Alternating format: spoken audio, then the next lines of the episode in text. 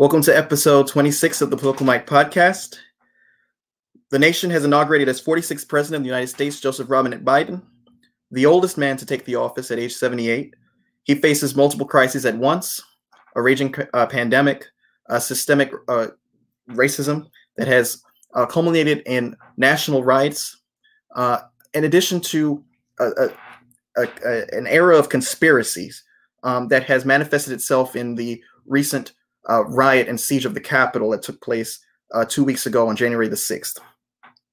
In addition, uh, Kamala uh, D. Harris has made history. Uh, now, the first woman in American history to take a national position, alum of Howard University uh, and the junior senator of California.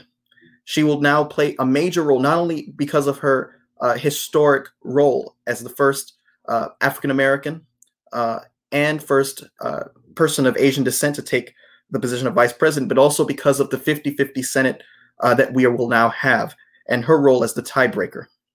In addition, uh, President Biden has issued a, a, a, slew of executive orders already trying to uh, undo the previous administration's actions, uh, ranging from topics to immigration um, and specifically, and more importantly, right now, the pandemic that has taken the lives of over 400,000 Americans. Here to help me break it all down is a very dynamic, insightful uh, panel. I'm so excited to have them. Um, so I'm going to go ahead and introduce uh, first Mr. Omari Allen. Omari Allen is a third year Juris Doctorate candidate at Howard University School of Law. Since attending Howard Law, Omari has focused on developing a career in litigation. Most recently, he worked as a summer legal intern at National Resources Defense Council for their litigation team at the Los Angeles office. Prior to that experience, Omari was a spring associate at the federal appellate and U.S. Supreme Court litigation firm Gupta Wessler in their Washington, D.C. office. In the summer of his first year, Omari worked as a judicial intern for the Honorary Marsha Be- uh, at, the United States Court of Appeals for the Ninth Circuit in San Francisco. He's a senior staff editor for Howard's, um, Howard University School of Law's Human and Civil Rights Law Review. In spring of 2017, he received two Bachelor's of Arts degrees, one in political science and the other in French, um, at Pepperdine University. During his tenure at Pepperdine, Omari uh, held several leadership roles and heavily focused on creating more diverse and inclusive spaces on the campus. He, along with six other young men, charted the first chapter of, histor- of a historically black fraternity at Pepperdine, and he served as the chapter as the chapter's uh, chartering president. In his sophomore year, Omari also interned at the White House during the Obama administration and later worked for then California Attorney General Kamala Harris um, for her U.S. Senate campaign in 2016. After graduating college, Omari took a gap year to work as a community organizer in the gun violence prevention movement. And that time, he worked with survivors of gun violence across the country, including many of the students from Marjory Stoneman Douglas High School in Parkland, Florida. Uh, Omari also organized a nationwide coalition of young BIPOC uh, student activists. Omari, such a pleasure, such an honor to have you back, uh, to have you for the first time on the political Mike, sir. I'm so excited to see what you're going to bring uh, to the table at such um, a dynamic point in American history. Next, we have Cicely Jervis. Cicely is an educator and a recent graduate of the illustrious Oakwood University in Huntsville, Alabama. She's from the greater, the greatest city in the world, according to the play Hamilton, New York City. In her free time, she's advocating, creating, and learning about new ways to help her community.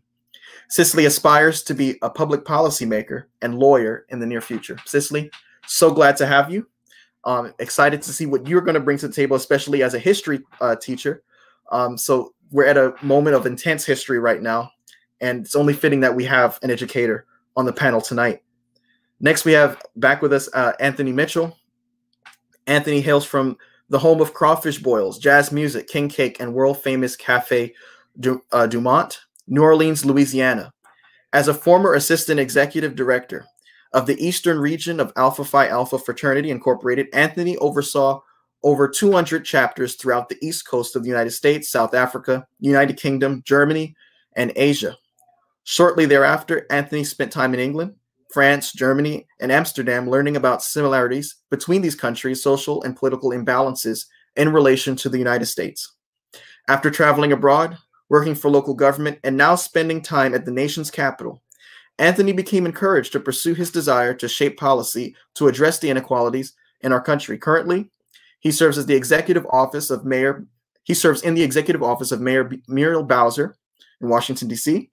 Uh, previously, he served as a legislative assistant for Congressman David Scott of Georgia's 13th District, where he advised Congressman Scott um, and enacted policies related to healthcare, education, uh, the judiciary, civil rights, and more. Additionally, Anthony has also firmly served as the Director of Health Policy and Legislative Strategy for the Joint Congressional Staff Task Force on Racial Justice and Reform. Um, he's uh, held many positions. Uh, when I met him, he's actually an intern for Senator Bob Casey of Pennsylvania. Anthony, it's always a pleasure to have you back on the political Mike. Excited to see what your insight is going to also bring to the table, sir.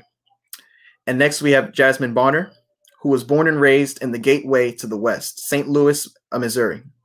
Upon graduation from one of the from one of two historically black colleges and universities in Missouri, Harris Stowe State University, Jasmine moved to Washington D.C. to pursue a career serving the people of her hometown as a congressional intern for former Congressman William Lacy Clay Jr. Uh, after the completion of her internship, Jasmine became the staff assistant for Congressman Gerald Nadler. Um, yeah, Jerrold Nadler of New York's 10th District, uh, chairman of the House Committee on the Judiciary, who also played a, a major role in the first impeachment trial of President Donald J. Trump. Currently, Jasmine serves as a special assistant for United States Senator Tammy Duckworth of Illinois.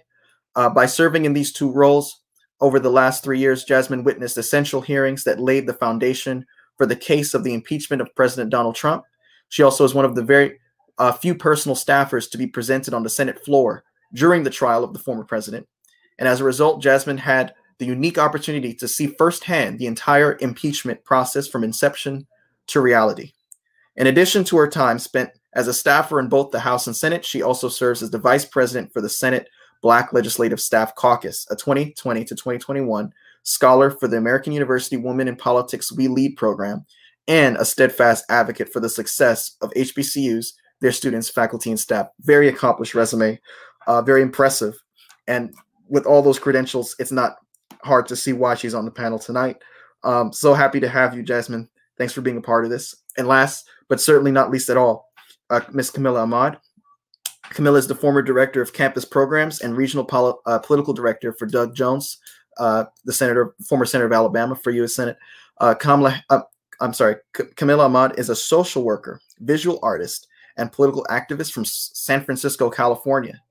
She's also a graduate of Oakland University, uh, class of 2017. She has a background in social work with field experience in medical social work, human rights advocacy, crisis services, and child welfare.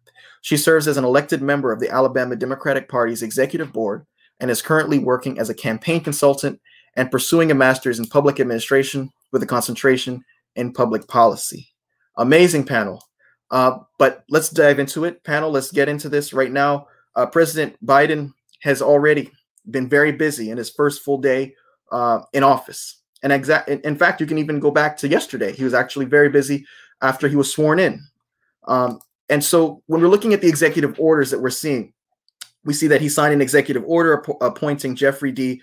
Uh, Zients, who was the Obama administration's National Economic Council uh, head, as the official COVID 19 response coordinator. And all of this is part of his campaign effort to uh, attack this virus more aggressively. Um, we've also seen that he's going to be in, uh, instituting uh, a mask mandate on federal uh, properties. Um, and of course, we know that a national mask mandate would uh, run into some legal challenges, but we we see that something is being done.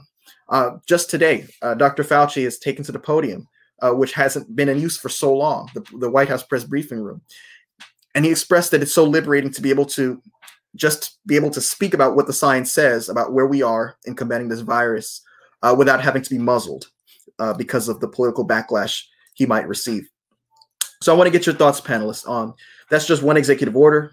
Of course, there's another executive order uh, aimed at re- uh, reversing the Trump immigrations policy um, that was very inhumane um, towards uh, folks at the southern border, uh, separating children from their parents uh, with no means of reuniting them at all, um, and also reversing the Muslim ban that was enacted in 2017 when um, Donald Trump made good on his promise to enact a total and complete shutdown of all Muslims entering the United States.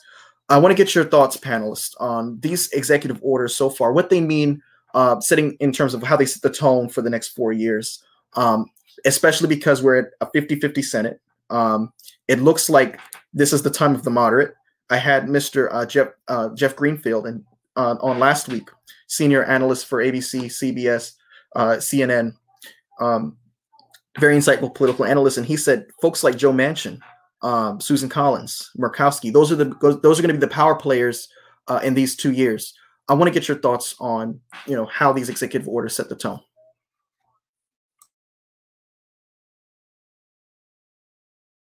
And anyone can jump in.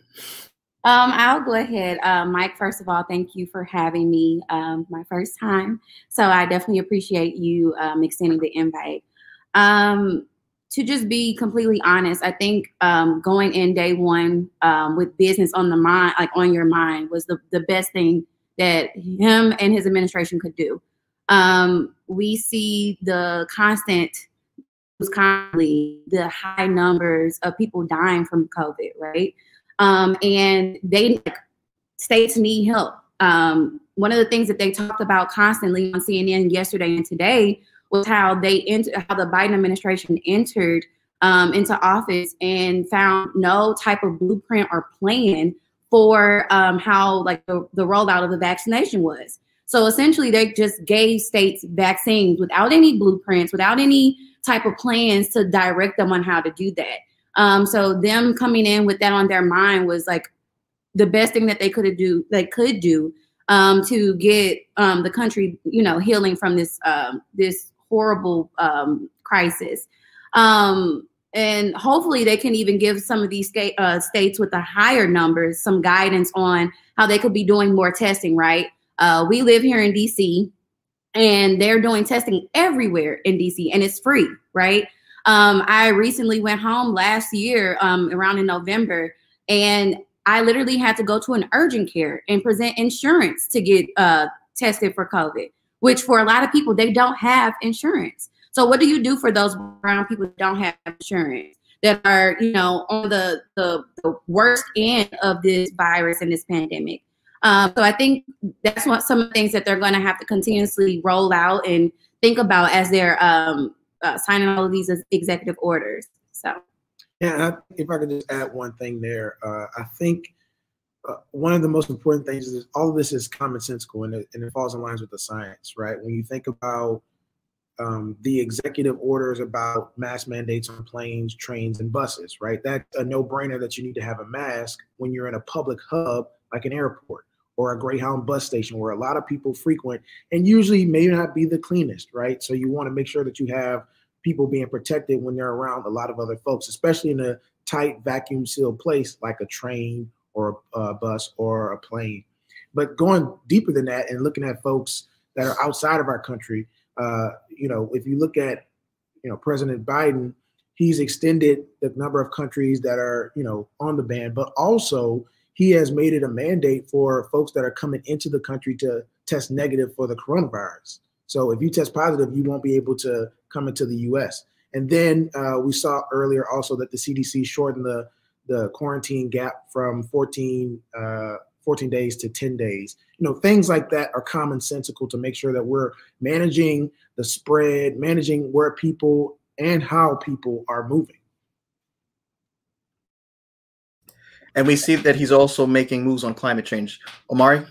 Yeah, so I actually was going to get into that one. I think obviously the the pandemic and all of the the the um, uh, executive orders re- regarding the pandemic are high of high importance, highly critical, because um, that's an immediate need right now. But I would also like to add in the the executive orders to the climate change as well as some of the immigration um, reform executive orders. I think are of also great importance just because of the vulnerable communities that they're going to affect. I mean, the, with us coming back into the U.S. coming back into the Paris uh, climate agreement, I think that's going to be huge implications that a lot of people don't fully understand. Um, kind of what our withdrawal from that agreement um, implicated for us and for the environment and and, and climate movement. Um, but then the other uh, executive order that really kind of stuck with me was the change to include um, back into the census the undocumented citizens or undocumented residents within the country, because um, that is critical information that should have never left, um, as well as obviously stopping the construction um, for the border wall that never existed. So. And I, and I just want to, you know, thank you for that because I want to reemphasize how difficult it was. Remember when uh, President Obama and at the time Secretary of State John Kerry uh, were trying to negotiate getting into the Paris Climate Accord. And what does this mean? You're talking about carbon emissions uh, that we're supposed to uh, be reduced significantly by the year 2025. Right now, that's only four years away. Um, and so we're behind the eight ball in that because we've been out of the, the picture in, in, in, in terms of national leadership on, on climate, you know, climate change. Um, will Mike? One, I'm wondering if will the uh, the goalpost be moved a little bit more, being that we were out of the game for a little bit. Um, but in addition to that, you know, the deferred action for tribal childhood arrivals program was bolstered. I remember when Anthony Jasmine and I, we, when we were working on Capitol Hill with the CBCF, I think at least for me, the first day was January 23rd, which was still the government shutdown. And the shutdown at the time was in 2018 was all about immigration. And we thought that, you know, Chuck Schumer, Nancy Pelosi, there was, you know, reports that they were coming into the White House and they were coming out saying Trump has a soft spot for the kids um, for these immigrant kids who are coming over. Now, of course, we have not seen any co- concrete anything, you know, legislation. In fact, we've saw the opposite. We've seen um, inhumane policies um, from the Trump administration. But in terms of low hanging fruit, um, in terms of you know what to get done for these next two years, because I'm hearing from both the left and the right. I'm hearing from the left, you know, we need to go in there with a FDR 1933 style. Let's let's get as much as we can done in these next two years. that I'm hearing on the right, you know, slow down we want to get you know on initiatives that we can agree with first. Let's talk about maybe gun control a little bit. Uh, let's talk about immigration. Let's not get too crazy here. Um, I'm wondering if these executive actions strike more of a liberal chord uh, than a moderate chord, in your opinion.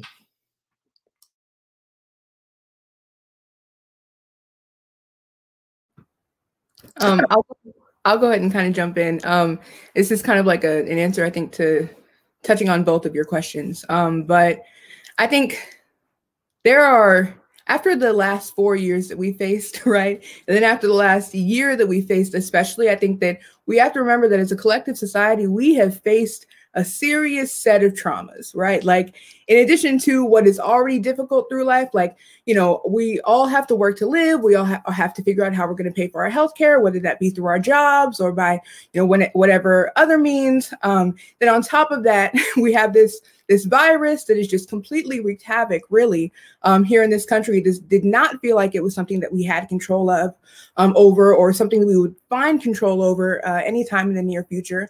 Um, and then people are facing things like job loss, eviction. You know, people are still unfortunately passing from the things they already were before we knew about coronavirus, right? And so I think that um, I didn't expect first day. I'm not gonna lie, I didn't expect first day to feel as much hope as I did. I think, like many Americans, I was feeling very cautious, right? Like, put your money where your mouth is. I'm gonna wait to get excited until after y'all do something. Um, but I think that just the, the symbol alone of, of Biden being there and signing those executive orders, I think so many of us have been waiting for action, not partisan action, not there are clear things that are affecting all of us, right? We all need to figure out how to get how to how to get control of coronavirus. We all need to make sure that our neighbors are healthy, that people are safe, that we still have access to the American dreams through our jobs, through our, you know, all these sort of things um, are, are, just public safety issues, right? Like basic uh, human needs sort of issues um, that that I think everyone's been just kind of like waiting at the edge of their seat and quite frankly um, exhausted with how long we've had to wait for something as simple um, as as the system that we pay into having our back when things hit the fan right and so um, I think that that first day, having him sign those executive orders, having him talk, he spoke all throughout his campaign about wanting to restore the soul of America, wanting to restore our sort of hope in and, and, and trust in the system. Um, and I think that a lot of us, and rightfully so, we're losing that sort of faith. And so I think that um, I think that people have been so so ready just for action. And so seeing on that first day, seeing those executive orders, there are lots of things that are just not partisan issues. I know we're confused almost with how like with the how we polarized politics, right? Suddenly things that are just like, hey, do I deserve food and water? Is like a Republican or a Democrat issue. Like, no, you know, you have the right to live. And so these are things, issues that are going to affect all of us that that everyone deserves, right? That we should be expecting out of the government that is that is, you know, here to make sure that that we have basic things like public safety. And so I personally am just excited to see um, not necessarily like what do I want as a liberal, what do um, you know whoever want as a, as a conservative, but what do we need as human beings. So I'm excited to be in a space again where um, we're just thinking about people's humanity and so like i said i was cautious but i like i like that we're hitting the ground running because i think that that's what people have needed just the restoration of of hope that maybe not all is lost I just want to piggyback on what Camilla just said. Um, as a teacher, um, and um, our first lady, Dr. Biden, as well, I think there's a focus also as well as trying to get our kids back into school. Um, I know some of them do really good online, and some of them are just in the classroom students, and it's just kind of refreshing to see that there's now a plan to you know go back into the school building as may cautious as we may be but it's nice to see that our kids are now back on the front line and cared about as well. Just want to point that out too and and and what makes this so different is that for one you know we had our first press briefing last night uh, and jen psaki who's going to be the press secretary for president biden um, had you know told the the members of the press we're not going to agree on everything uh, there are going to be times when uh, i would want to you know present one thing and you're going to try to pull me in the other direction but what's great about the way this works is that we can respect each other's roles going forward and have this mutual respect. And in so many ways, what we saw with the inauguration, I think it was more than just, you know, usually the inauguration is a day of symbols. Um, it's a day of, you know, celebrating the peaceful transition of power that we, you know, so often hear of. Uh, but yesterday had a whole different meaning. It was, it was almost as if this was a reminder uh, to the country of what is normal, what is acceptable uh, in terms of uh, you know relations with the government. Remember, the the press is usually called the fourth estate, the, the fourth branch of government. Um, and so for Jen Psaki to now come into this press room, which let me point out again, wasn't in use for so long. and when it was in use, it was used in a combative way. Um, regardless of what your politics are, you knew that this was a toxic environment. Um, and so it's just such a different, uh, stark, stark contrast that I think you, you, you really haven't seen in American history. Um, but I kind of want to pivot a little bit uh, to the, the, former president. Um, he left around, I believe, 8.13 or 8.14 in the morning on Marine One and headed off to uh, Florida. Uh, he gave a speech that was interesting. Usually, you know, the presidents who are departing give a speech at a joint uh, Andrews Joint uh, Air Force Base. And at the speech, he, in the speech, he had mentioned, you know, it was kind of like a campaign speech almost. Uh, what Trump campaign speeches are usually like. He touted himself on the economy. He said he built it twice. Um, I had Professor Sherman Rogers on of Howard University School of Law. He begs to differ, but you know he kind of went into um, you know just the accomplishments, and um, he said if your taxes go up, remember I told you so. And I was just thinking, you know, this is a very you know to be blunt, tacky way of of leaving uh, because usually, remember when President Obama left, he spoke about democracy. He spoke about the the the, the role of a citizen specifically in democracy. Um, President Bush acknowledged that you know he, he his his friends and his enemies um, may not always you know seem to have his best interests at heart all the time, especially his enemies, but he stayed true to who he was, and he can go back to Texas proud of remaining the same George W. Bush he came in 2001. Um, so I think there was another missed opportunity. Um, I don't think, and I said this before on this platform, I don't think he's going to be president again, specifically because Mitch McConnell looks like he's going to be more likely than not voting for conviction. Um, why else would he acknowledge the fact that he's waiting to hear the evidence? You remember, this was a stark contrast from the first time the first impeachment. And Jasmine, you were, you know, in the front row. You know that this was very different, a very different Mitch McConnell. And I think that the thing is, the Democrats now have control, right? A very slim control, but they have control.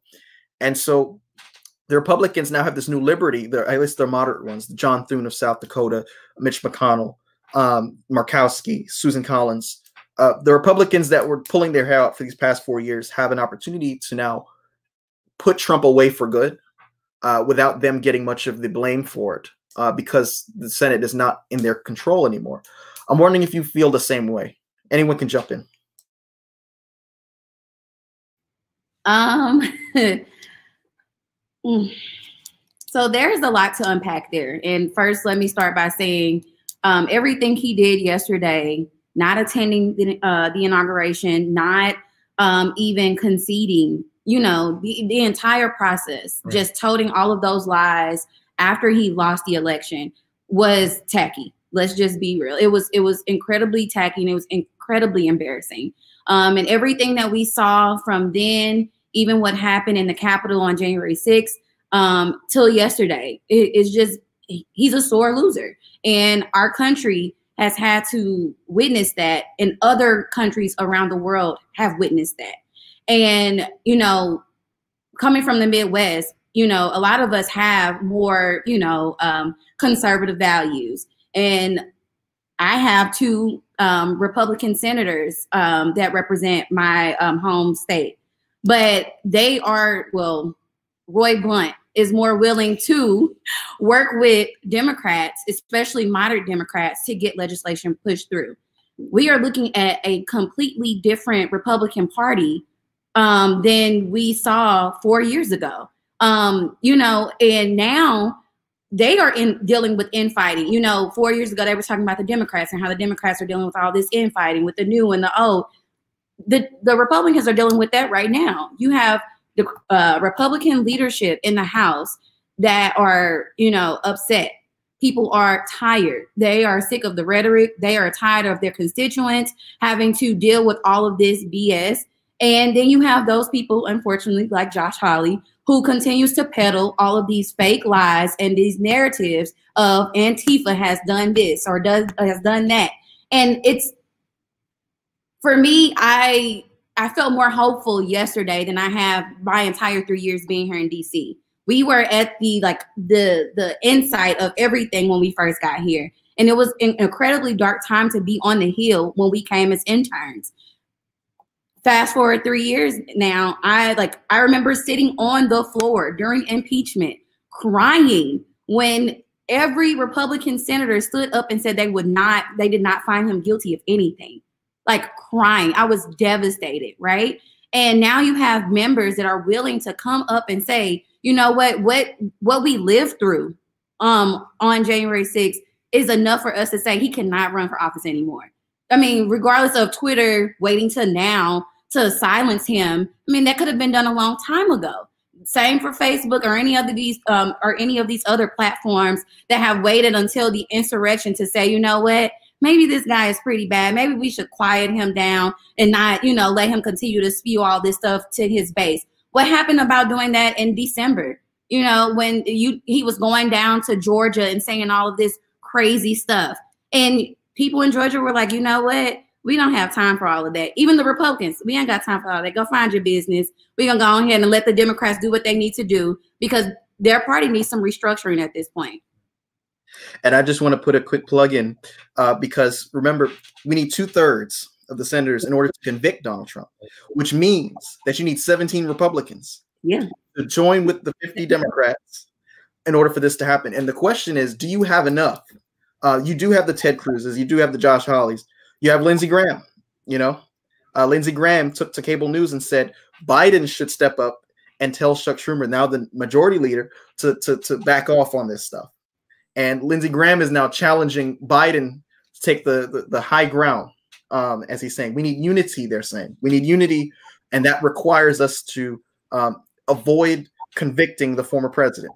Uh, he's no longer in office. It doesn't make sense to go forward with an impeachment process. It's never been done before, they say. Um, in addition to that, I want to put, plug in these are uh, facts from the Pew Research Center, nonpartisan, no political skew one way or the other. It says that 68% of the public does not want Trump to remain a major political figure in the future. 68%. Um, the flip side of that is that 64% of voters express a positive view or opinion of uh, President Biden's conduct since he won the November election. Uh, but Donald Trump left the White House with the lowest job approval of his presidency, 29%, uh, and inc- increasingly negative ratings. Remember, Donald Trump is the first uh, one term president to leave office, losing the Senate, losing the House uh, since Herbert Hoover, 1932, uh, when Franklin Roosevelt won the first time. Um, that was not a good year for Republicans. And, you know, the, the fact that it's been so long since something like this has happened uh, remember, presidents are usually reelected. We've only had three since World War II that were one termers, uh, and this third one just happened. Um, so this is very significant. Um, and the fear, or the, the the fear that this will be so divisive that the country will just be split more, seems to not be on the side of the Republicans, according to the data. I mean, if you have 68% agreeing on something in these very polarized times, uh, I think that's saying something. Um, I think someone else is going to jump in. I think I think uh, to your first point, I think um, not doing anything to Lindsey for what Lindsey Graham, what Jasmine was saying about Lindsey Graham not wanting to do anything. It's kind of giving a slap on the wrist and saying this is okay, this behavior is okay, and it's absolutely not okay. Regardless of how upset you are or angry you are, the way we do it here in America is you go to the polls. And I think, especially as a teacher, a seventh grade teacher, coming in and saying, that's not acceptable I have to tell my kids that, and they know that. I teach black and brown students. They know that that's not okay. And if it was them, something else would be different. And I think that we are the writers of history and we have to choose are we going to allow and let everyone the world was watching are we going to allow this behavior to go untouched is everyone going to get away with it what does that say about democracy what does that say about america what does that say about our standards um, and then also going to back and saying to our our children, the next generations coming up, that if you do something wrong, storm the Capitol building, that's okay, and that is not okay. So it's not even about it's not even about President Trump. It's not about um, it is about what he did say, and it's about leadership and how what a leader says and what they can do with their words. But it also just it deals with we cannot just allow something like so severe like this just go untouched. If you do something and you you have to pay the consequences for what you do, and it's just that. And to your point, Cicely, uh, Claire McCaskill, who's now MSNBC contributor, who's she was the former senator of Missouri, used to have Josh Hawley's seat. She said, "So if you don't convict him, if you don't impeach him, what you're saying is that in the in the waning days of your presidency, any future president down the road, you can do whatever and not face any consequences. Um, and I thought that that was really deep because if you have another Trump, say someone who's more ideological, you know, because Trump, regardless of how you feel, he was not an ideologue. You know, he wasn't a, he wasn't like Ted Cruz. You know, he did he was not someone who was a conviction politician. Uh, but if you do have someone who's calculating, uh, who thinks ten steps ahead, who who's smooth on television and says all the right things to to, to you know to win over the base, um, are you saying that that kind of character can can get away with that and more um, if they are a lame duck or sitting duck, or you know, even if Trump was reelected, there's no other political consequence, you know, because he has no more elections to run.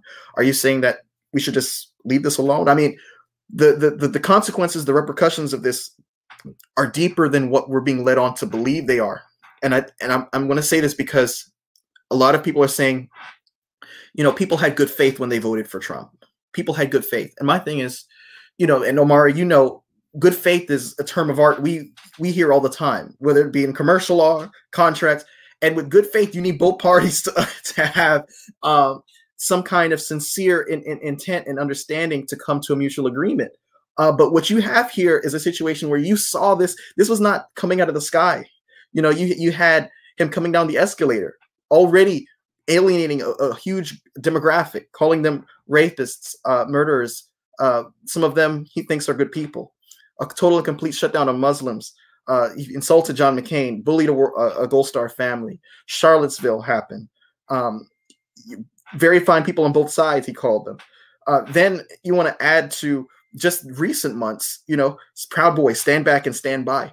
my thing is like, what did you think was going to happen after all of that? You know, none of those things had a check on them. Uh, we talked about it. People wrung their hands in the media, uh, but after a while, that bu- that bubbled down, and we moved on to the next thing. Um, and so my thing is, you know, how can you have good faith, honestly, uh, looking at that and saying, I'm going to bypass all of that because I benefit uh, economically. He's he's more in my economic interest. So I don't care if those folks who are affected by this are affected. Uh, my interests are protected. So therefore, I'm going to, you know, how do you reconcile that? But any other thoughts? Um, and I'm sorting through. This, this, like like uh, Jasmine said, this is so loaded. So I'm like sorting through. Um, but I was actually watching MSNBC yesterday, and I think that it's important even for us to be critical of, of kind of both sides in the way that we're IDing who the enemy is, right? Because um, on one of the shows, they were um, talking about the folks who would riot, who would um, who would uh, done the the Capitol riot, and they referred to them as the white supremacists, as if like we got them. They actually were all there on that day. like those are them. That's the enemy. We've identified them as that group. There's only like maybe 300 we counted. Once we get them, like we're actually good. Like racism is over. We solved it. And so I was like super critical of that because I was like, mm, like we we have to also make sure that we're not making the mistake of um of of course, that is obviously something that no one should have done. We should have had the security. It's a horrible act to commit, but it's not just that group, right? We have your your whites, your local white supremacists are also the people who are in your police force, right? They're the people who are also at your job. They're your neighbors. Some of them are your representatives. Some of them just got out of the White House as a president of the United States. And so we have to be very careful in the way that we're IDing it. Um, and accountability is going to be so important here. Um, like we, we definitely can't just absolve Trump of, of, of, whatever. And I'm also looking at folks like Mitch and whoever else who thinks that they can just suddenly take a, a back seat to all the havoc that they've reaped, right? Now you want to separate yourself. Ah, no, no, no, get back in there. you, we talking to you too. Like you guys, like, what do you think this is? Like it has been years of nonsense. You know what I'm saying? And also I am just so fascinated to see what uh, the future of the GOP will be because this is like no other. I was talking to, to one of my friends and she was like, Did Bush ever have like flags? I'm like, Girl, no. nobody was doing this. you know, nobody was like, Yeah, my Bush flags on my truck. Like, no, people had American flags. So we're also dealing with this just complete shift where people are no longer patriots, they are Trump supporters, and that is scary, right? And we even got to see Trump turn on publications like Fox News because you remember, um, you know, CNN, MSNBC, they were the fake news folks, right? really, whoever was disagreeing with him was who the fake news was. But then when you see the GOP, right, they're they're clearly seeing Trump is not going to be the president again, so they've been backing him this whole time. But they remember that their actual loyalty is to the Republican Party, right, not to Trump. And so now that Trump is no longer in office, we also have to deal with that. We also had a slew of folks at every level. It didn't even matter, like Senate to, to city council running for like running on the platform of I will support Trump. City council, I'm like, are you going to fix the roads or not? Like, what are you talking about right now? Like, literally, what are you saying to me? And so we have folks who are in office right now, right? I just finished working for a race in Alabama. The person who won that Senate seat ran on the platform of I will support Trump. What do they do when Trump is no longer in office? Does is is that allegiance still there? It, you, know, you know, so these are questions that we have to ask because we're still dealing with the problem because most of these folks are still here, right? Trump was not a lone wolf in his efforts. He could not have done it alone. It was the support of other representatives. It was the support of Mitch McConnell. It was the support of the GOP, of news media, and of a very large following of people that we want so badly to ID as someone who's like, way off back, living in the woods. No, they live right next to you. In fact, they probably own a company that you go to and, and, and, buy things from often. So we're dealing with multiple layers here that we are going to have to attack if we want to, to have not just a system that works for a couple of people, but that a system that is really working for everybody, we're going to have to have to really tackle this because I, I feel that we are really almost infected, right, with with this. And, and removing one thing may be a part of the problem, great, but there is so much more. Like you said, Michael, it's so much deeper, um, and we we have got to hold people accountable because if we do not, we are setting a huge precedent for how we are allowed to function in the future and and to that point, Camilla, Camilla, thank you for bringing that up because remember, twenty five thousand troops were deployed just for this inauguration, and then there were reports saying that there are, I think, a dozen uh, people in within the ranks of people who are supposed to be safeguarding the Capitol, safeguarding the the dignitaries, who could have been uh, compromised because of text messages that the FBI found. Um, so we're in a situation where partisanship has seeped into almost every facet, not just news, but now the military. Um, and I just want to talk a little bit about since we're on this topic because it, the report uh, just last night came out. Michael Flynn's brother, Michael Flynn, the same Michael Flynn that President Obama uh, reportedly advised Trump not to hire uh, during that transition period where Obama invited him to the White House two days later after the election. Um, and Trump went ahead and invited him anyway. During that December, between uh, the election of November 2016 and the inauguration January 20, 2017, uh, Flynn calls um, or, or, communicates with Putin and says, "Don't worry about the the regulations that were imposed by the Obama administration. When we get in there, it's all going to be done with." That was that bubbled to the surface, and all of a sudden, he became the first Trump official to have to be fired. Um, but that's just a little bit of context in, ter- in terms of the brother. Now we have the brother. It was reported that the Pentagon uh, in terms of safeguards that should have been enacted to prevent or to mitigate the riots and the chaos that took place on January 6th at the Capitol building. Uh, he specifically refused to get more involved um, with, you know, in, ensuring that that was mitigated. I want to get your thoughts on that, panelists. Uh, I'll I'll start off. Uh, I was actually listening to NPR yesterday, um, and for some reason, in conjunction with the celebratory narrative that they were covering the inauguration, they also decided to have some Trump supporters um, interviewed. And then, in, in, addition to that, they had a um, she's the former deputy secretary of counterterrorism at the Department of Homeland Security. Uh, and had resigned, they said, uh, this past fall. And some of the things that she was saying were very interesting to me, but essentially the department, her department, counterterrorism at the DHS, since as early as uh, this past summer, so back in what was that, June or July, when the president, President Trump, had said that um, he was starting to spew those those defraud the, the election's going to be fraudulent that that he was you know he was already kind of laying those seeds across his supporters and his baseline.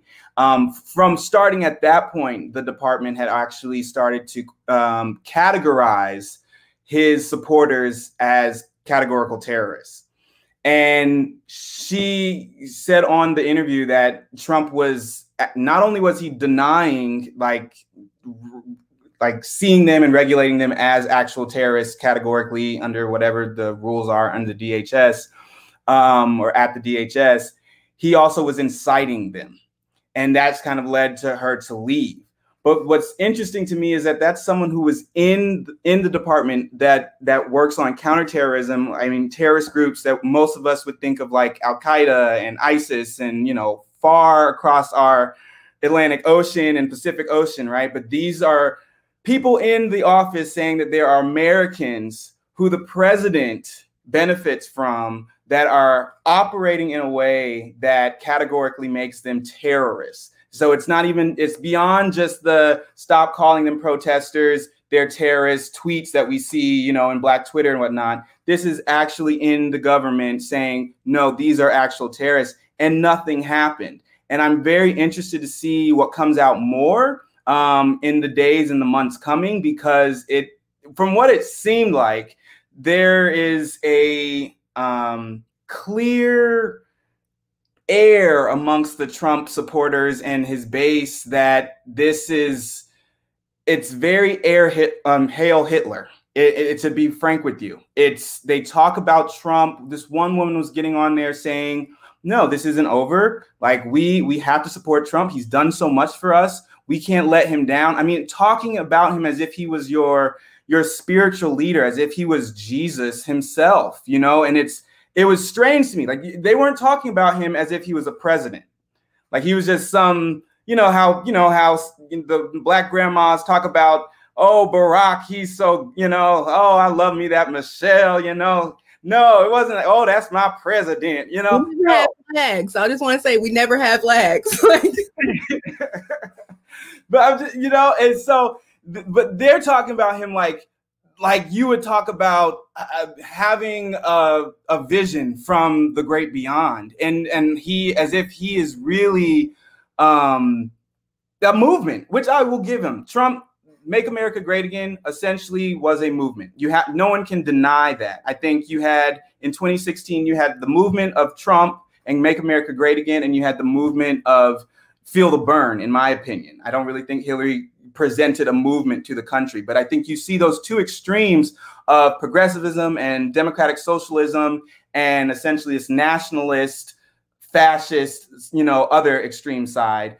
Um, and I think that's the real true when we talk about polarization that's happening in America. That's what we're dealing with here. Um, not this moderate America that's trying to hold everything together. That kind of essentially won in 2020. I think moderate, moderate, you know, moderate politics won in, tw- in 2020.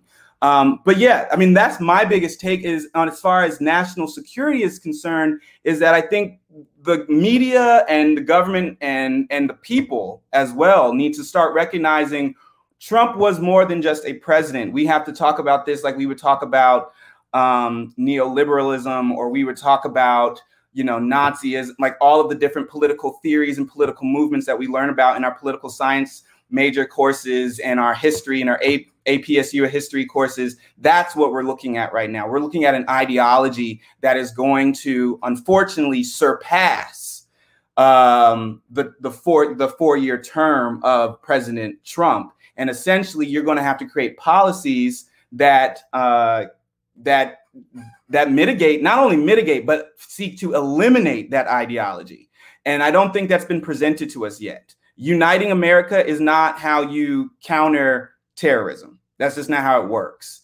And we, I think that's the biggest thing that Biden has probably not really publicly told us yet what he's going to do. And I get that because maybe he's not trying to scare up. Because going to Camilla's point, the reality is people have terrorists living in their homes. People have terrorists that are giving them paychecks. People have terrorists who are they they are married to pair, you know, to like terrorists are this is it's different. It's so so different and something that we have never even imagined. Um, I at least I've never thought I would think of the country essentially going through such a terrible, terrible time of a true war on terror. And you know, there's a lot you know that you said in in, in that segment, uh, Amari, and and I think you know before I pivot back to Charles Flynn, Michael Flynn's brother, um, you know, there was an individual who specializes in psychology and and, and, political science, and uh, he was guest appearing on MSNBC, and he said, you know, when we're looking at the Trump uh, campaign, we have to understand that in this era now, you know, with with Trump, people have, you know, folks who are not religious, people who don't have their identity uh, in their church or in a you know community group uh, found it in a political part, a political movement, not a party, but a political movement with this Trump.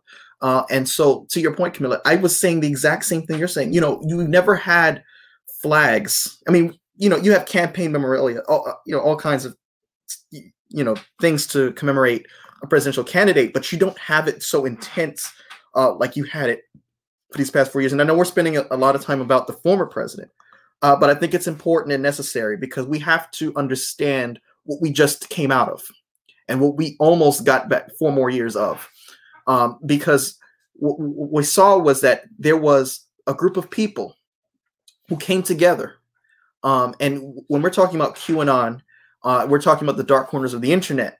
Um, there are people, according to this gentleman, who won't necessarily act out on these beliefs, but there's always going to be that one person that does. And what we saw on the 6th of January was a culmination of all those one people that that would be in their respective groups, and they came together, and and this bold um, thing that ha- uh, came into fruition. And I always say, you know, the presidency of Donald Trump was a, an experiment, uh, and I think it was an experiment uh, that was not a successful one for for many obvious reasons. Uh, people get on the bravado, they, they get on the, the personality, and it's so easy to wrap it up in a little bow and say, well, that was this man's doing, you know. But this man wouldn't have had legitimacy if it wasn't for the secret ballot box where people who were not going to be as overt as he was can go in there and secretly make their voice heard and enable this man who would do the dirty work for them. But I want to pivot back to uh, General Flynn real quick. Um, his brother told the Washington Post that he was present for the January 6th meeting at which the Pentagon pushed back against the idea of deploying National uh, Guard troops to protect Congress from rampaging uh, uh, Donald Trump supporters. Flynn asserted that he was only there briefly in, in the meeting and he had to leave because he thought then um, Army Secretary um, uh, Ryan McCarthy was was about to take action. Um, he's his quote is, "I believe the decision was imminent from the secretary, and I needed to be in my office to assist in, ex- in executing the decision." Uh, he told the paper. Now this is a complete 180 because remember the army reported beforehand that you know Michael Flynn's brother, General um, Flynn, uh, did not Charles Flynn did not have a role to play in the stalling of the deployment of troops. But now we see a complete reversal of that. Um, and I think that's very significant because uh, Professor Fred Cook, who was on the program about two weeks ago, had said there was an intentional move. Remember, the, the Homeland Security was not communicating with the Department of Transportation. Um, you had a situation where um, things were so in a position to purposely get out of control. and and and so this really fits into that narrative he explained uh, two weeks ago. Um, I want to get your thoughts on what happened, and and in light of the fact that the inauguration had to be so fortified, it almost looked like a police state.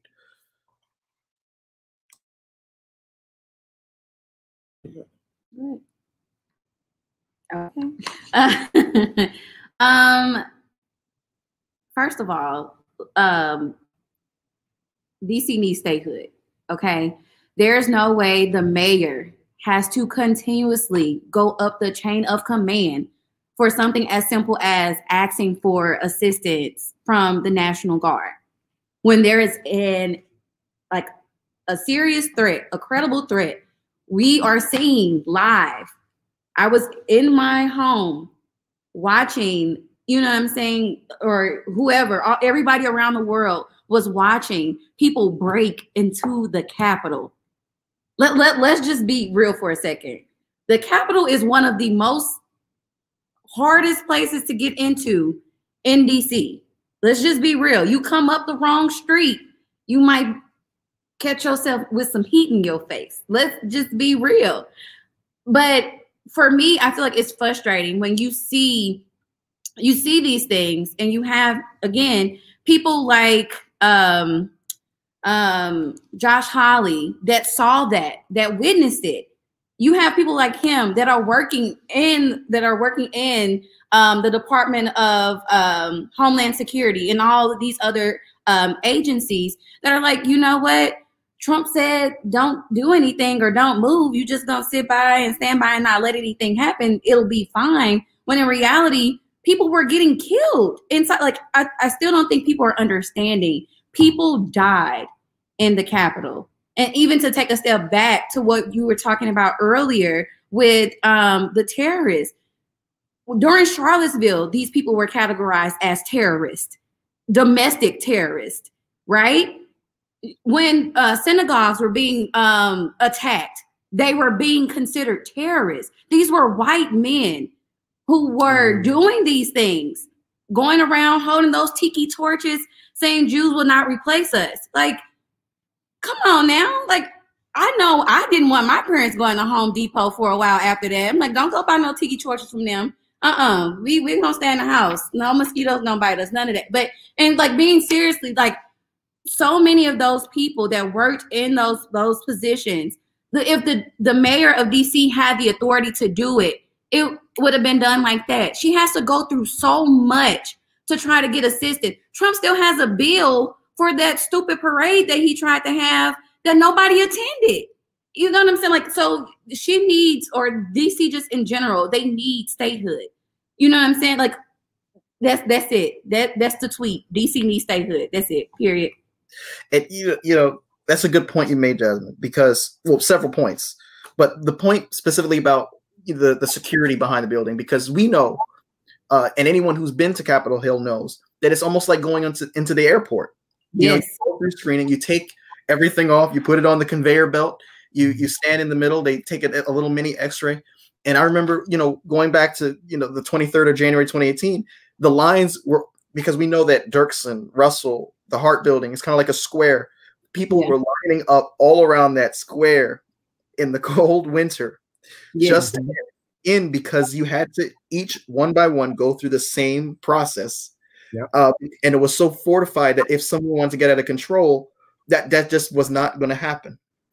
Um, and to your point with the security, uh, Professor Cook also mentioned, you know, remember Mike Pence was in the building. And a lot of, I don't know, this was stressed a lot. I don't think it has been, but you have the executive branch and Mike Pence, who's the vice, who was the vice president, and the legislative branch, the Senate and the Congress, ratifying the, the or certifying the electoral count votes uh, in the same building. And usually, when you have a situation like that, it's very fortified. There's there's a lot of security. Remember, the State of the Union is the one event where all three branches of government are under the same roof, and there's a designated survivor. Um, in this situation, you had two branches under the same roof, and things got out of control. And I think the only reason why uh, the the uh, ultimately uh, Secret Service and National Guard were deployed was because Mike Pence uh, was in jeopardy, you know, and and the vice president elect. Remember, Kamala Harris was still the junior senator of California at the time. She didn't yet resign. Uh, but I want to pivot a little bit more as time is getting away from us, and it seems like it, it went by so quickly. Um, back to um, the, the, Census Bureau director's resignation. Um, the Census the Census Bureau director Steven Dillingham resigned this past Monday uh, as the director of the Census Bureau. Um, this was bringing an early end uh, to his tumultuous tenure that culminated this month, uh, char- and he charged that the position was becoming too politicized.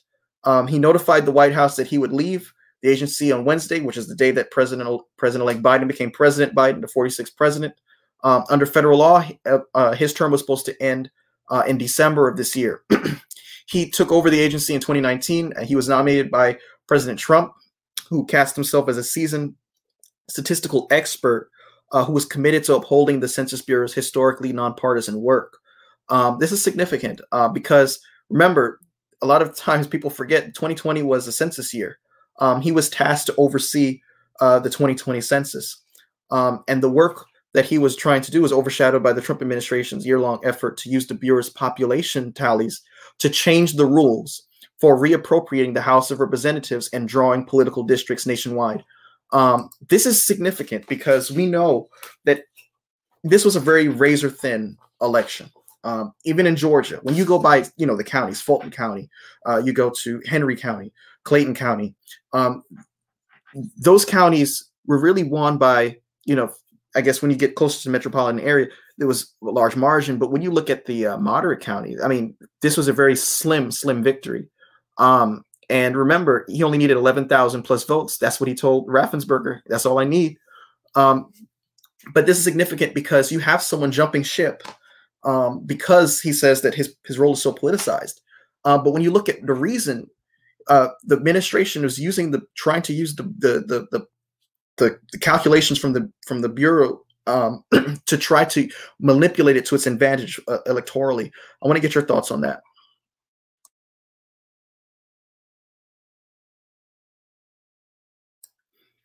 Don't all jump in at once, but just to add a little bit more to, to, to, to the context here. Remember, Section Five of the Voting Rights Act is another layer um, because that now gives states free rein to make any changes to their voting laws. So I, I'm I'm thinking that you know in terms of we talked about it earlier. What what should the Democrats' first priority be? I think you know the John Lewis Voting Rights Act needs to be number one uh, because you know any kind of viability for the Democrats can have going forward electorally has to be through a change in the voting uh, regulations. Um, you have a situation where you can have states like Georgia say, okay, well, Stacey Abrams has whipped up enough votes. Let's go ahead and make a few changes here and there. We saw 2018. Um, we've seen situations where elections were won uh, by technical errors and, and, and, things that really deterred folks from voting. P- people who didn't have ID law, um, voter IDs, um, you know, all kinds of different uh, ways in which we can reduce and suppress the amount of people who can cast a ballot. I want to get your thoughts. Yeah, well, I'll I'll add in real quick. My my my first thought is just as far as Georgia's concerned, I think we have seen the potential of the black vote. We've seen what the black vote truly should be valued as, um, or really, I don't think it can be valued. I think it is invaluable, um, especially to the Democratic Party. For any party, um, if the Republicans had enough sense to know that there are plenty of black conservatives in the black community and they got their stuff together, I know for a fact they could get a whole bunch of um, their own GOP black vote, but they haven't done that yet. Um, but so for the Democrats right now, I think when you talk about presenting different legislation like the John Lewis voting um, John Lewis Voter Rights Act um, and or bill, and then you have um, different reorganizing and electioneering um, bills and proposals that have come up. I think at first, really, it's a party thing.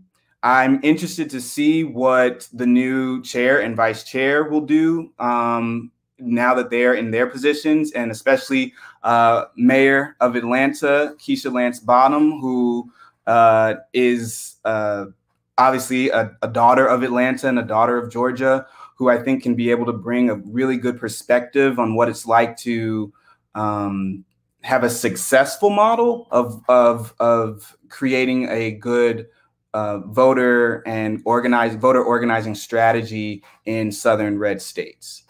Um, but I think for me, I would say I think it's more of on the political party right now um, and the party establishment to really figure out kind of how they're going to organize. At the end of the day, that's the other thing I want to point out from 2020 organizing wins. Organizing community organizing. Obviously i'm a i'm a community former community organizer so i'm biased but it does. It works and we saw that in 2020 so we can pass all these bills but it's the organizers that get people to understand what the bills are doing why they're important. It's the organizers who get the people out there to vote on the candidates and the measures and the the the reordinances and all those other types of things um, my boss is also a vice chair, so shout out to Senator Duckworth. Woo woo. so I wanted, you know, as time is coming to a close, uh, President Biden's inaugural speech yesterday, uh, the the theme, you know, was just seeping with unity. Um, you know, that was the message she was hitting home uh, very hard. Um, you know, I was thinking it didn't make much sense to make it an ideological speech.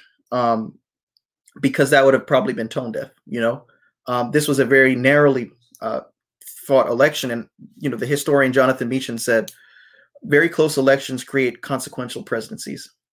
And when he said that, I thought about 1960. I thought about Jack Kennedy and Richard Nixon. Um, that was a very close election, so much so that the irregularities in the election that were boiling down to uh, records of folks uh, who were deceased being on voter rolls um, and also you know the, the work of mob bosses in Chicago. Um, Nixon had an opportunity to challenge that, and he said, "For the good of the country, I'm not going to do that. I'm going to let the president elect continue to be the president elect. I'm going to get behind him. I'm going to show up to the inauguration. I'm going to go forward. Remember, Kennedy faced the Cuban Missile Crisis. Um, his assassination really opened the door for the civil rights uh, movement to take flight because that was that was political capital given to Lyndon Johnson to, to, to whip up votes for a lot of these pieces of legislation that otherwise would not have been passed. Um, I think about elections like 2000, um, Al Gore, George W. Bush. Remember, just within a year uh, uh of you know the inauguration of George W. Bush, uh, September 11th happened, and all of a sudden we're in op- Operation uh, Freedom. Uh, troops being deployed in Iraq uh, not there's no definite time in which they're said to return. Um, you know, and and so we see that close elections do have consequences, and I think this one, this this election, is going to be a very consequential, if not the most consequential in American history. Uh, but I want to get your thoughts, you know. But before I do, I want to pull up some quotes from the Biden um, inaugural speech. Remember, inauguration speeches usually go down uh, in history for a lot of you know positive reasons. Uh, President Kennedy uh, challenged the country to ask not uh, what the country can do for them, but what they can do for the country. Um, Ronald Reagan uh, tried to instill with the American people um, a sense of um, conservatism uh, in terms of fiscal conservative cons- conservatism. Um, George W. Bush promised to be a uniter, not a divider. Um, Bill Clinton promised to bring us into a new frontier with the 21st century. Um, and so President Obama, even, you know, remember he I remember when he came to office, there's a lot of challenges. Osama bin Laden was still alive. Um, the financial crisis had gripped the nation. The housing bubble burst. Um, and Lehman Brothers was the first domino of many to, to, to really set off the trend. But he said, we will defeat Osama bin Laden. We will come out of this. Um, and so President Biden uniquely was put in this position to speak. Um, and I think he made he rose to the occasion. He said, "Today, in this January day, my whole soul is in this, uh, beginning America, bringing America together, uniting our people, uniting our nation, and I ask every American to join me in this cause." Um, he said, "The American story depends not in any one of us, not on some of us, but on all of us, on we the people who seek a more perfect union. Uh, and this this is a great nation. We are good people." And over the centuries, through storm and strife and peace and in war, we come so far uh, but we have so far to go. If I can get your thoughts, panelists, on the inauguration speech, um, do you think he struck the right chord? Do you think he should have actually been more heavy on the policies? Um, what are your thoughts? I think that uh, we are in a time where people want answers and they want action, like Camilla said earlier. Uh, but also, we need to begin to heal as a country, right? And the first step of that healing comes from acknowledging that we have a severe problem. And I think that he struck the right tone with this uh, inauguration speech, uh, being that he didn't try to do the flowery language or he didn't try to cover up the inequalities with policy recommendations. He said, This is what's going on. This is where we are as a country. And he's calling on good people and, and the good nature and the um, the good faith that we mentioned earlier in the podcast about, you know, folks on both sides saying, hey, look, this is where we're at. And I need you to band with me to help reconcile our country. You know, he understood before he took office that we were he was going to be inheriting a presidency that is full of you know health uh, uh, health challenges, economic challenges, national challenges, and even things that we have yet to talk about you know in depth inter- internationally, right? Because we lost a whole lot of friendships that were strained throughout the Trump presidency um, with our international partners and longtime friends um, with the rise of the nationalism that we saw uh, during the Trump presidency. But I think that this inauguration speech and the inauguration itself struck a chord of symbolism and unity and reunification that we need to get to because we can't take for granted that Trump got the second highest number of votes ever in American history. second only to Joe Biden and Kamala Harris. You know, when you think about that, over 75 million people said Trump is our guy. You know what I mean? Like, it, and that that's a real reconciliation that we need to have as a country. And I think going all the way back for a full circle moment when you said in the beginning about this is going to be the time of the moderate. Well, it is. We have a very slim majority. We actually lost Democratic seats in the House during the reelection. Um, we just got you know, a 50-50 split, uh, which really isn't, you know, you, you have it, what I'm getting to is that there needs to be bipartisanship, and this is a real opportunity for that to happen in a way where we can change the narrative of it's not us versus them, but it's a we situation. And I think that that's the the, the, the type of leadership that we're seeing, even with things like the executive order that uh, Joe Biden did about examining equity amongst all the agencies, right? You know, looking at all of our programs and how federal dollars are spent across not just rural America, not just urban America, not just uh, communities of color, not just white communities, but how are we as a people doing and how are we providing resources to all people regardless of you know what state you're from and what party you're in i think that uh, at a larger level and even on a micro level uh, we have to come into some sort of reconciliation with ourselves uh, and realize that you know, it's like Camilla said, the terrorists that we're talking about weren't just the ones that stormed the Capitol, but they're the people that are in our everyday society. So, how do you rectify that? And how do we acknowledge that in a way that charges us to move forward together? I'm not saying that you need to go love on them and they need to become your best friends, but you need to understand that we have to all coexist together. And how do we do that in a way that doesn't infringe upon my rights, but also doesn't trample on your liberties? and even to just add on what um, you just said, um, even more specifically, uh, Joe Biden has been in politics for decades. Let, let's just be real. He he was like the the driving force behind getting some of Obama's most important legislation pushed through by you know bipartisan efforts. People, Republicans, they trust Joe Biden. They know who he is, and they know the work that he's done. Right. So if there's any time, I think this is the time for Republicans to kind of get out of that funk that they've been in to say, you know what, let's get back to helping the people, right? Because we, I mean, even today, hearing the fact that Republicans are upset about his uh, $1.9 trillion um, bill proposal to try to get money into the pockets of everyday Americans, they're like, oh, you're adding to the deficit. Did Trump just not add have a tax credit added to some of the most wealthiest people in this country. You can't try to um, try to be watching the the deficit now when the wealthiest among us are like sitting back eating good and people's grandmothers are struggling to buy insulin. Like there needs to be, like Anthony said, a, a moment where we come together and be real about some stuff. Yes, there was this whole small second during killing Breonna Taylor, George Floyd, where white America was like, we stand with you guys, want to understand.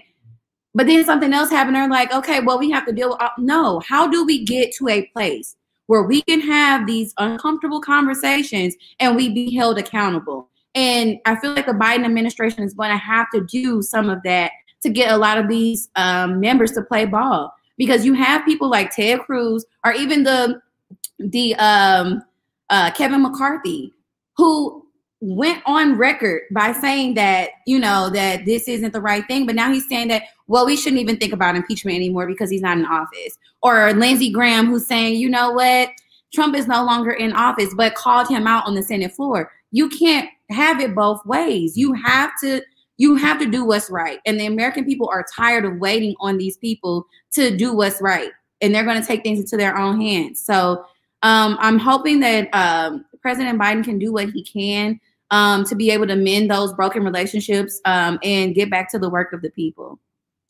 And I like the point you brought out, Jasmine, before I pivot to Camilla, because I said to myself, 12:01 p.m. January 20th, 2021 is going to be the time everyone's going to, all the Republicans are going to become fiscal conservatives again, uh, because we know that during the past four years, the deficit has increased. I heard um, some folks, uh, uh, friends of mine who are Republican, they, or some of them who consider themselves libertarians say during the 2020 Democratic primary, I'm not hearing anyone talk about the deficit. I'm not hearing anyone talk about the debt ceiling. Mark Sanford ran. Uh, he that was very short lived um, to challenge Trump. You know, Trump didn't really, really have a serious challenger, but the Republicans really didn't uh, nail him on that. You know, they didn't really hold him to the the fire on being a fiscal conservative for four years. And so we're going to see, I think, a lot of uh,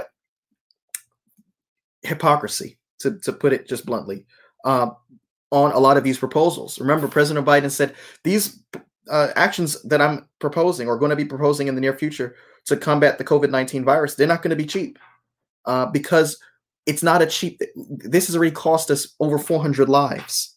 Uh, we should be expending, if, if we're not spending our capital on this, then what are we saving it for? Uh, Camilla? Um, yeah, it's funny. Um, when when Joe Biden gave his inaugural speech and he went up there and, and was like, "Yeah, my whole soul soul is, is in this." I don't know about you guys, but I was kind of like, "Yeah, buddy, I hope so." you know, I freaking hope so. Um, and, and I, am really glad that that Jasmine brought up um, this the the racial injustice that we have always faced historically, right? But that his I, I we we during this time period we kept saying that it was coming to a head. I'm like, just because you found out about it doesn't mean it's coming to a head, but okay. Um, and so we're also in this space where when the Republican Party isn't gaslighting the Black community and telling them that what they're going through isn't isn't uh, actually happening while also somehow wrapping that messaging inside of but my condolences though then the democrats are coming in telling us like oh yeah no we agree with you we agree with you. But then in the statements they put out the the, the we're so sorry for what happened is like three sentences and the rest of the report is about how you need to stop looting and rioting and da da da da and it's just really really interesting. And so i think that we're in a very interesting place and we know that with um that with the inheritance of the presidency right you're also inheriting all of the world's problems and they are we are expecting you to figure them out right um, but the American people have, have have taken in, I think, a very clear set of messaging throughout the last four years, and especially like I, like we said earlier, uh, throughout the last year, that says in the event in a, of a pandemic, Will my government make sure that I don't die? No. Mm, okay. Wow. And then we talk about like these racial justice, um, these racial justice issues.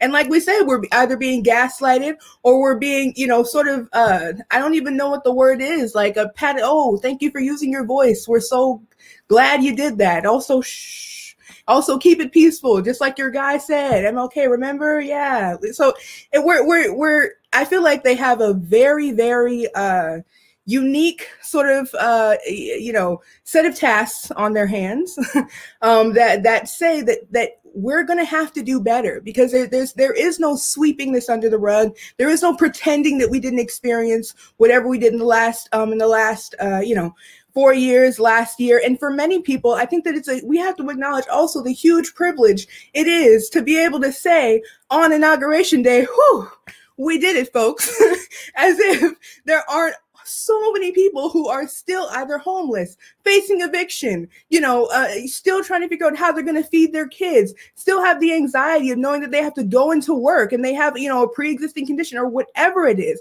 figuring out childcare. You guys know, like, uh, like we said earlier, I, like my background is social work. There are parents who have to still go to work, whose kids have to be home, and social workers will take them. We have this system who is that is so set on punishing the poor, right? That there are so many people who did not get to experience that same same, oh, heavy burden lifted off of my shoulders that so many privileged people have. And so we also have that, right? Real American people, no matter party party lines, no matter personal ideology, who are suffering, right? And so yeah, I, I, I did love the speech, but I think um, we made it. I think it was Anthony who had said like, you know, people are waiting for action. Like, yeah, I'm really glad. Like, this is a great speech, Joseph, but like, rent is due in 10 days. you know, like, thank you so much for the hope. Now let's get to it, buddy, because people are really suffering. So I feel like we we we have a lot in our hands, and we would be absolutely uh, just. It would be very unfortunate for us to think that this has ended. We have made it. We have figured it out, um, because we have real work to do. Thank you for that. And to that point, my landlord called me just before this to say my rent is due. But I want to go ahead and put a plug in because I thought the speech was practical. Um, I think that you know a lot of times, you know, we look at inauguration speeches and we think about what the one-liner would be. You know, what would future generations think of when they think of that presidential inaugural address? But I think this one was it had to be about how we're going to get things done, uh, because we know that after the ceremonies, after the formalities, after the symbolism, uh, Mitch McConnell is still going to remain Mitch McConnell. We know that Lindsey Graham is going to remain Lindsey Graham. We know that the obstruction that we saw for eight years will return, right? Um, so I think, in a sense, it allowed the public to be on notice that hey, my my number one priority is reaching across the aisle, and you're going to see me doing that in a very active public way. I thought that was a smart move on Biden's part because now it's the it's them on defense now when, when you think about it because he's already in the public view in within the first 24 hours of his presidency signing executive orders rolling up his sleeves getting to action talking about covid having anthony fauci on the you know press secretary's uh, podium uh, speaking to the public. You know, remember the last time we even had Fauci at that in that room, I think people were still walking around outside without masks because the public wasn't really appreciating the depth of how serious this pandemic was. But I want to, you know, as we're coming to a close, um, this is a book I've been reading. Promise Me, ba- Promise Me, Dad, uh, written by Joe Biden, came out in 2017, and in chapter in the final chapter, page 241, uh, he's talking about how he was exploring a candidacy in 2016. Um, he was wavering between whether he should, whether he shouldn't. He was listening to his close friends and confidants, family members. Um, page 241, he says Bill Bradley. Remember, Bill, Bill Bradley gave Al Gore a run for his money in 2000. Uh, Bill Bradley called again when I got back from California. This was my time, he insisted. He told me about a woman he'd overheard at a coffee shop saying, I ought to run. Joe Biden ought to run. And I do I do not want to see him attacked. She had said to a friend, he has been through so much. Joe, sometimes demand meets the moment. My old colleague told me, tragedy has bonded you to the public, and you can build on that. Joe, this is your moment. Um, you'll take the entire country with you if you stand up. He told me he wasn't trying to pressure me, that I should take my time and be sure I was ready for this. It wasn't too late, he said. If that woman in the coffee shop was right, you're a special case. Um, he said, I knew it was going to be an uphill race against Hillary Clinton. I thought I could win. It had to have been very tough for her to make the decision to run because she knew her detractors would come after her, and they did. Her numbers in the face of relentless attacks by Republicans and critical press coverage were uh, declining. Uh, Bernie Sanders was polling 11 points ahead of her in New Hampshire, and it closed uh, to a tie in Iowa. Uh, he goes on to talk about, you know, the, AF- the AFL-CIO holding off their endorsement because they're waiting for him to jump in the race, and the firefighters union.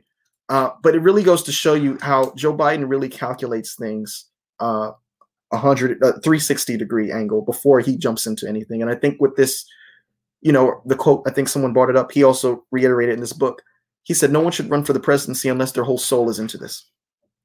And I think he emphasized that in the inauguration speech. And I think the, you know, people are going to be, I think, surprised, positively surprised um, at the aggressive approach he's going to take to the presidency. Remember, his uh, a huge part of the job is restoring the institutions, restoring the norms. Um, but I want to close off by getting your takes on what your favorite part of the inauguration ceremony was. Anyone can start. I'm just gonna say Michelle Obama. That's it. Okay, I'm gone. Peace.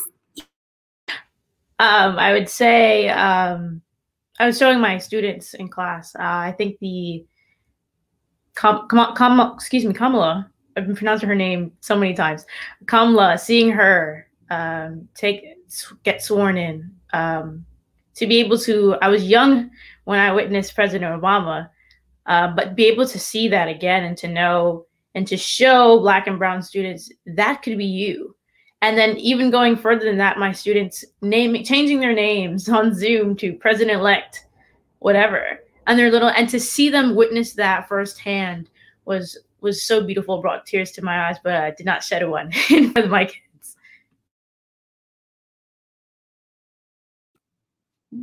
Um i think oh go ahead I see you you talking, but you muted. Okay.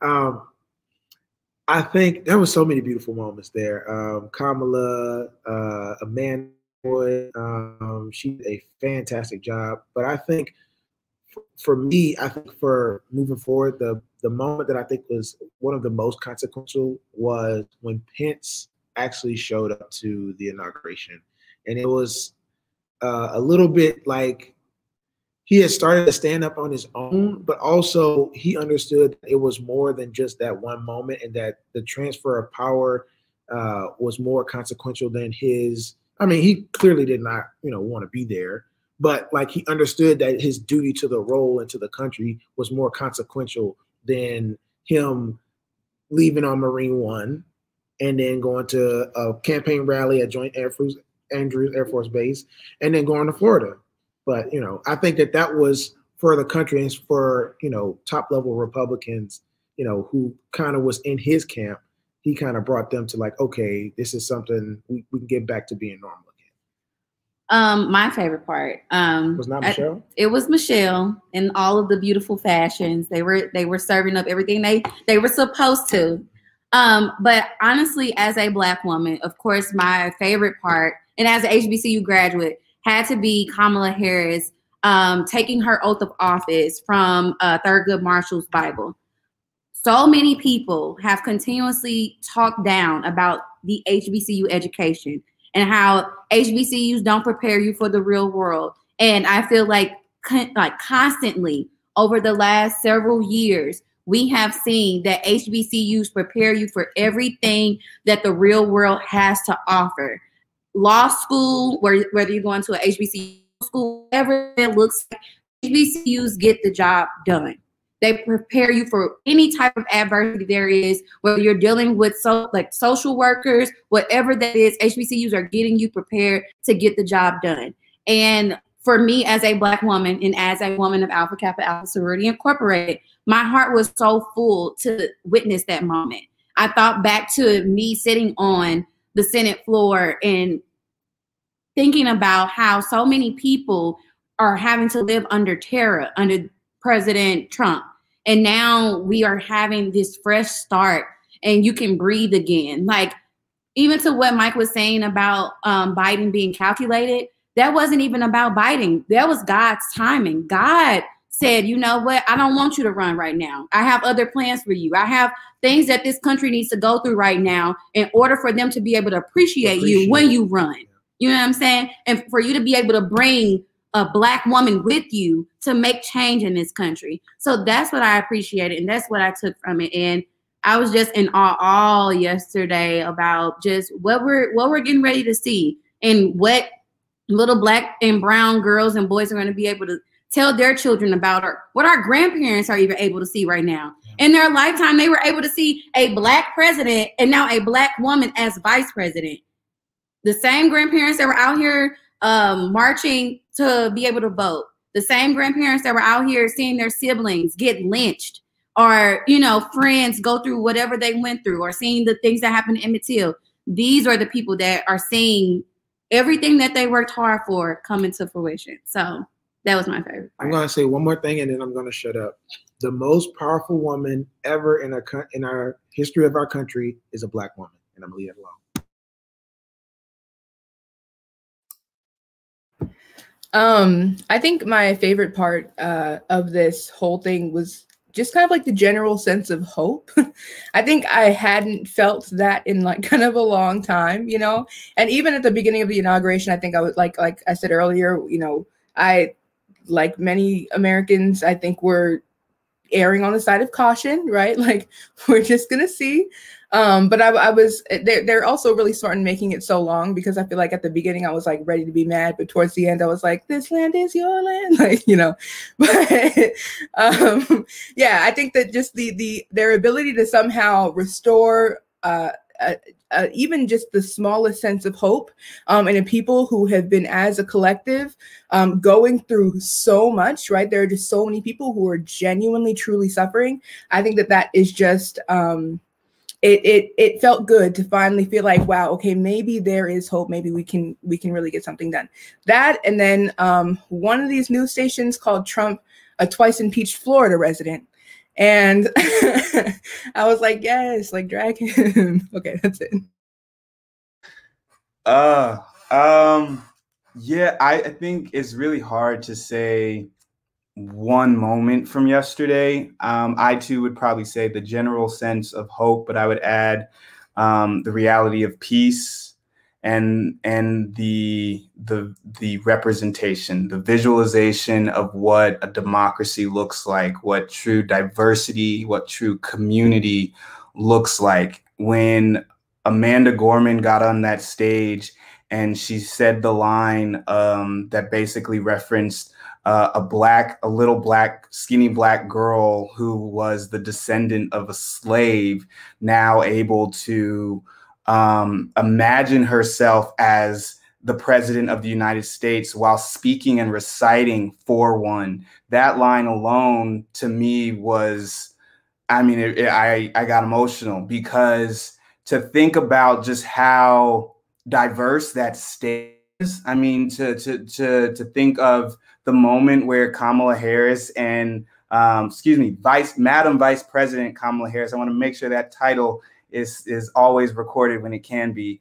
Um, fist pumps, President, former President, uh, President Obama. That to me was like, whoa, like whoa, like what? Like that's just huge. And then to see um, Meena Harris's husband in the Dior's. And then you got Biden over here in his, I'm not Biden, Bernie in his mittens. It's just like we, and even, and I will give it to you, even having turtleneck Mitch McConnell in the corner with Ted Cruz looking over with them. You know, that that to me is America. I, I I as a child I used to struggle with the idea of especially growing up around a lot of white people. I used to struggle with the idea of saying uh, you know of I, I could never relate to that that patriotism. You know, especially back in the Bush era. You know, we they like we said earlier, they didn't have flags or whatnot, but 9/11 brought a lot out for for specifically some white Americans about patriotism and this idea of America and who rah rah rah that I I don't think I really could have related with as a black boy. And I stand here now as someone just in the past few years, and especially really in this past year for some reason, maybe it's just the crazy of 2020, but feeling like a truly proud American and feeling like we are getting to a point where um, America looks like so much more. When I say, What is America? I can I feel confident that I can go to another country and the first thing they're going to show me isn't going to be a picture of some old white man. You know what I mean? For some people, America is Michelle Obama and her bangs and her and her purple, you know, outfit and the belt and the coat. That is America for some people, right? for some people in other countries when they say you know what is america it's jennifer lopez singing in her all white and busting out in you know let's get loud like it's it's amazing to hear and see that america starts to look to me like the people that actually built america and i want to just go ahead and share my favorite moment of the uh, inauguration it wasn't during the day it was actually during the concert and that was when former presidents Bush and Clinton and Obama each spoke about the continuity of government uh, because it was more than just symbolic.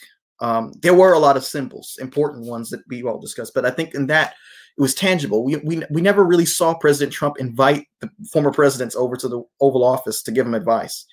Uh, there was no reports of him calling former President Obama on how to deal with North Korea or how to deal with Russia or how to, you know, deal with the uh, economic crisis that we're currently facing. Um, there was no photo with for, uh, the 45th president and the former presidents. Um, but what this showed me was that there's going to be a tangible change and that uh, President Biden faces multiple challenges. Uh, so did President Obama.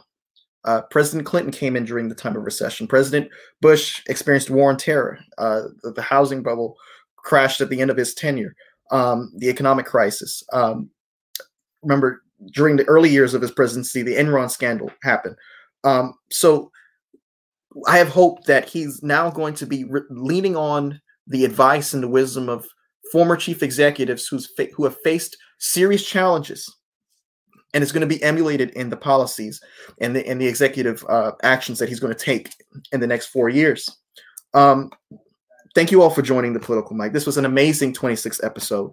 Um, we're currently in the 21st day of the, tw- of the 21st year of the 21st century.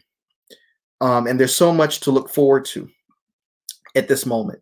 Um, while there are folks who are saying that there needs to be unity, uh, Senator Rand Paul, for instance, is warning that one third of Republicans could actually leave the party of G- if GOP senators back impeachment. Um, you know, you, also have on the flip side the fact that people are scared to part uh, to to convict someone who's actually giving pardons to folks like Michael Flynn, who's proven himself time and time again to be someone unworthy of such a, an honor. Um, you also have him, you know, in his last day, part giving over a 100 day. Uh, uh, I'm sorry, over a 100 pardons. Um, but you have hope in that there could be tangible, concrete solutions around gun control. Remember, that was the one thing President Obama said was his failure uh, in, in during his eight years. The, the failure to get gun control passed in the wake of Sandy Hook Elementary uh, shooting. I think the fact that he designated Biden as the head of the gun control task force that he uh, assembled gives me hope that now President Biden will make that at the top of his agenda. Uh, reuniting with the World Health, uh, Health Organization, you know, uh, during this pandemic when over 400,000 of our fellow citizens have died. Um, so many folks, you know, it's hard not to know someone who has it or know someone or have someone who's been affected by this in some way, shape, or form. Um, you know, I think we have so much to be hopeful for in the next four years, but we have to stay engaged. Uh, it doesn't end with the election. It doesn't end with the inauguration. Uh, it doesn't end with a symbolic concert. Uh, it, it's an ongoing struggle, and, and President Obama had made this uh, uh, this mention. You know, politics is not a spectator sport. It requires all hands on deck. So now, you know, we are going to hold the new president accountable. We are going to hold the new administration, uh, new administration accountable. We're going to stay informed. We're going to refrain from s- sketchy news sources uh, that are designed to sow doubt in the political process and, and, and create more friction between those who are on the other side of the aisle. Um, all of that is part of being a responsible citizen. But I want to thank each of you. This was an amazing edition of the Political Mike. I'm looking forward to having each of you back on if you're willing, if you're able. Um, very dynamic, uh, very engaging group of, of, of, individuals, and very accomplished. With that being said, thank you all so, thank you all so much again. And that concludes the 26th edition of the Political Mike.